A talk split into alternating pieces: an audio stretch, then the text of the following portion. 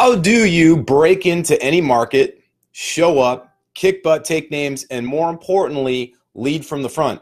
How can you boost sales? How can you show up and either take your sales from zero to to massive or scale if you're already crushing it right now and go to that next rung on the ladder? How can you sustain it? How can you grow it? How can you scale it? But more importantly, how can you do it with both authority and authenticity? We're going to be talking about how to do that with your business right here today on this episode of EMP's uh, Daily Dose of Awesome. Great to be with you guys on a Tuesday. My name is JT DeBolt. And as you're jumping out here, let me know who you are, where you are tuning in from on the Big Blue Marble so I can give you a personal shout out. And uh, welcome. Good morning, good afternoon, and good evening, whatever time it is for you, no matter where you might be tuning in from here on the Big Blue Marble. Thanks as always for joining us for the Elite Marketing Pro Daily Dose of Awesome, your 15 minutes of inspiration education, and motivation to help you get your day started off right. What's up, Lisa Gentile coming in from Wisconsin. Tomas, how are you doing, my friend? Great to see you here. As always, a privilege and an honor to be with you guys. Lots of folks jumping out here. As, as you know, I got to tell you, man, I'm pretty pumped about this. Been a couple of days since I've been out here. Uh, was away last week uh, in Los Angeles for the Fast Track workshop, which was totally amazing. Got to work with some really great people.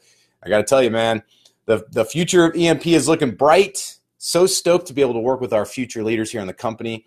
Lots of folks jumping out here. Say hello as you do. And by the way, I'm going to be prepping quite a bit for the No Excuses event coming up here in June. Less than 30 days away. If you have not gotten your tickets yet, make sure you jump on that. We're going to have an amazing time. It's going to be in Las Vegas, Nevada, which is always a great deal of fun. But more importantly, we have the whole, the entire resort for ourselves. Imagine that. Just EMP is taking over this uh, hotel resort. It's going to be pretty awesome. Lots of amazing speakers coming out. Uh, I'm going to be there. Fernie's going to be there. TJ, Matt, everybody's going to be there. We're going to have our, our fast track facilitators and mentors out there. We're going to have our amazing community. We're going to have a blast. If you are serious about taking your business and your life to that next level, make sure you get yourself out there to No Excuses Summit. We're going to have a blast. All right. Good morning. Lots of people coming out here. What's up, Tom? What's up, Chuck? What's ta- what's up, Tatiana? Good to see you all. Michael, good morning, my friend. Angel, hello from Alaska. Just up there, uh, not that far away from here. Pretty awesome. So, how do we do this?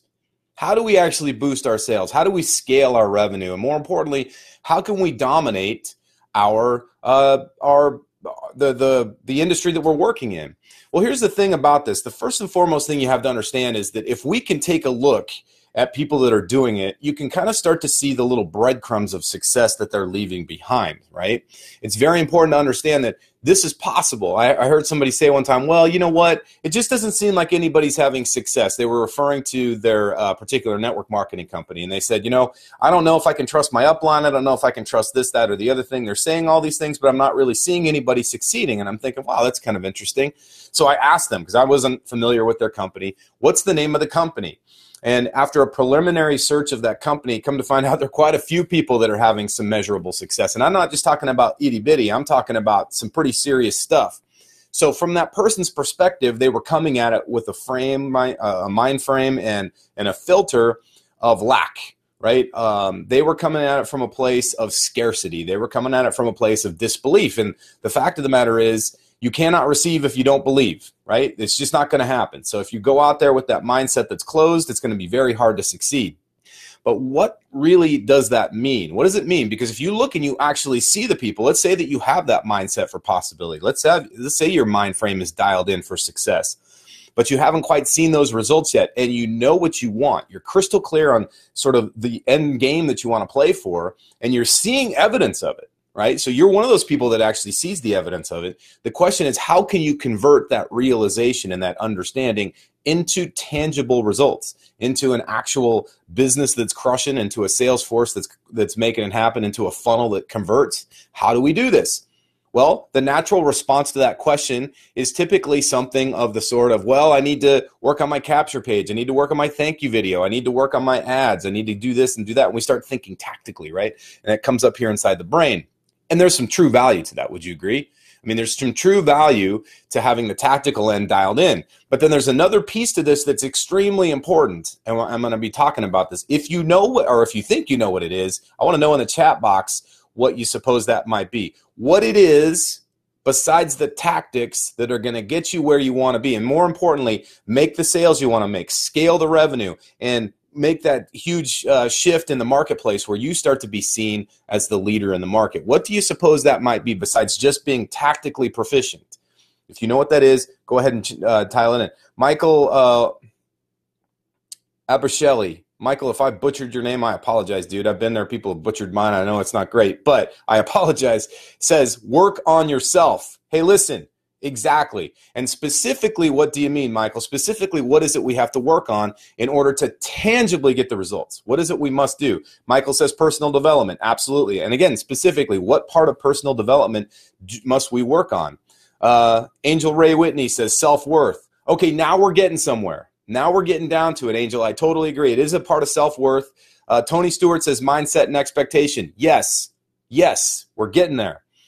There's one specific area that I want to talk about today because there's a lot of things. And so all the things you guys are sharing, spot on. I 100% agree. In fact, we could probably create a year long uh, series on how to dominate your industry, how to scale your revenue, and how to crush your sales based on everything that's being put in here.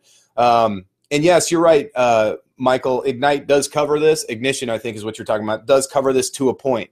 What I want to discuss today, though, is what you must do in order to be that person, who you must be in order to show up and actually get the sales. The first part you have to do is take a look and see who is getting the sales and who's who's crushing the the results that you want to get. The question is, do we model them?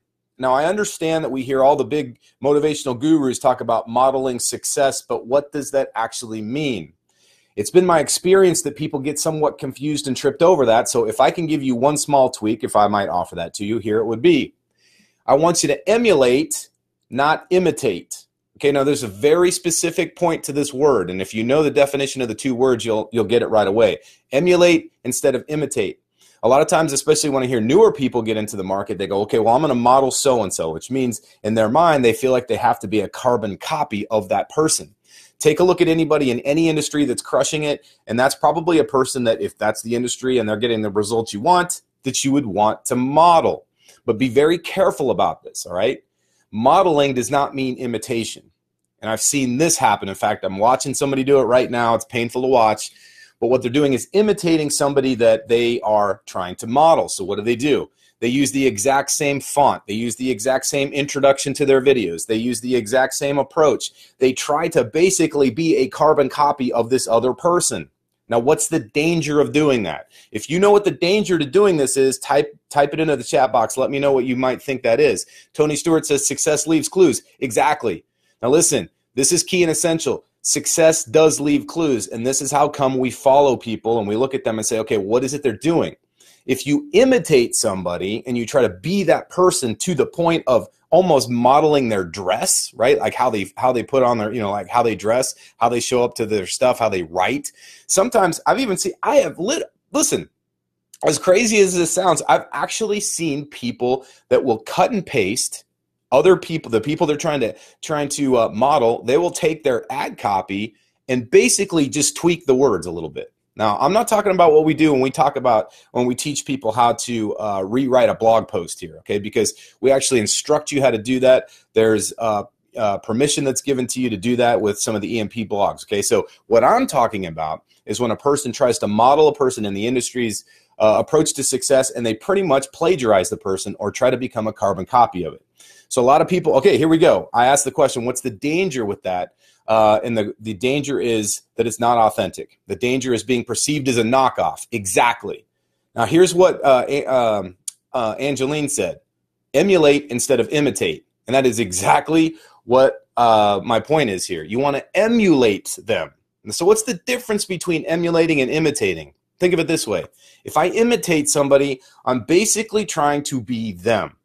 For instance, if I'm a movie actor and I'm going to portray a famous character, I want to imitate who that person is, right? I'm going to imitate whomever that historical figure was. However, if I want to be a strong leader like that person, or if I want to have the results or something similar that a person in that industry or that particular field has achieved, what I will do is study how they how they how they approached, study how they prepared, study how they executed, and then start to do it on my terms. Right. So if I know somebody. Uh, for instance, who who uh, got in fantastic shape by eating a hard, uh, high protein, low carb diet. I might put that into implementation for myself. But does that mean that I'm going to follow exactly what they ate every single day, eat exactly when they ate, worked out exactly how they worked out? Hopefully not. What I would do is emulate their approach. I would infuse the discipline. I would look at their strategy. I would look at some of the tactics that they implied or that they employed to get where they are, and then I would find out how it works for me. So remember, when you emulate somebody, what that means is you basically reverse engineer what they did, not their results, not their success. You reverse engineer their strategies. You reverse engineer some of the tactics that they imply, eh, employed that supported that strategy, and then you put your own twist on it. You tweak it, you test it, you scratch the paint, ding the sheet metal, you make a few mistakes. Does this make sense? If this is making sense for you, type one in the chat box, meaning if you understand that modeling success does not mean imitating it, but rather emulating it, give me a one in the chat box. Let's see what's going on here. Uh, Jennifer Stover King, hey, baby, what's going on? Infusing discipline. Exactly. That's what else it takes. Uh, Michael's coming back saying focus on action, not on the results. You bet. Uh, lots of folks dialing one in here, and that's important. Lots of ones coming in. Perfect. Okay, the next part to this is we want to question authority. All right. So if you're going to model the person that's successful, the next part to this might seem a little counterintuitive, but we're actually going to question that authority figure. We're going to question is what they're doing really the best thing for the industry? Is it really best for my personal customers, clients, students, whomever you're approaching? And is it really best for me? So I've done this many times in my own career. I've looked at people that I look at as as paragons of success or or paragons of leadership and said, "Okay, that's amazing what they're doing, but is it really the path that I want to be going down? Is that a message I necessarily want to uh, you know portray and and live through my values, my vision, my mission, and my purpose?" And what I have found is that you can find value in a lot of things that people say. For instance, when I first started off in my journey as a speaker and, and even as a, as a coach and as a consultant, I would reference uh, Gary Vaynerchuk quite a bit. I thought Gary Vaynerchuk was great, and I actually appreciated his his uh, approach to hustle. What I found after a while, though, was that that message became convoluted. It actually got watered down, not necessarily by Gary himself, but by a lot of his fanatical fanboy and fangirl followers who just took one word and ran with it. What it turned out from being, hey, work really hard, stay disciplined, stay focused, stay committed to your dream, suddenly the word became hustle became kill yourself. It, mean, it meant to ridicule other people if they weren't pacing with you. It meant basically glorifying uh, whatever it was you were doing over all else, sacrificing family, health, happiness, even, even, even just living life itself. And pretty soon I started to see it become pretty ugly. And because of that misunderstood nature to that, I realized, okay, I get what he's saying, but I'm going to actually question this. And so I started challenging people whenever they said, Man, I'm hustling my face off. I'm like, Can you explain that a little bit more what that means? And they're like, Listen, I go to bed at midnight, wake up at four. I don't care about my, you know, I, I don't have time to eat. I don't have time to do all this. And pretty soon they just basically started parroting and repeating without thinking about what they were saying, what other sort of motivational gurus were saying, especially people like Gary. And I thought, man, this is dangerous because you're not even thinking through this. And so I started asking them, you know, like, what are your values around that? Like, screw values, dude. I don't need. I don't have time for that. All I'm, I'm too busy hustling my face off. All right, that's fine. You know, what's your big vision for what you want to achieve? Man, I want to make as much money as I can in a shorter period of time so I can go out there and crush, dominate, and power through, you know, whatever. All right, that's fine too.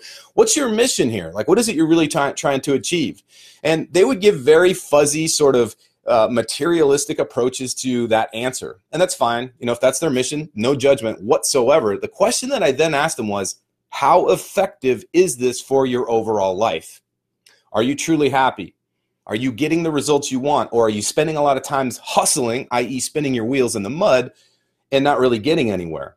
And whether they wanted to be truthful or not with me, or more importantly with themselves, they ultimately came to the realization, many people, that they weren't really getting where they wanted to go in the timeline that was appropriate for them.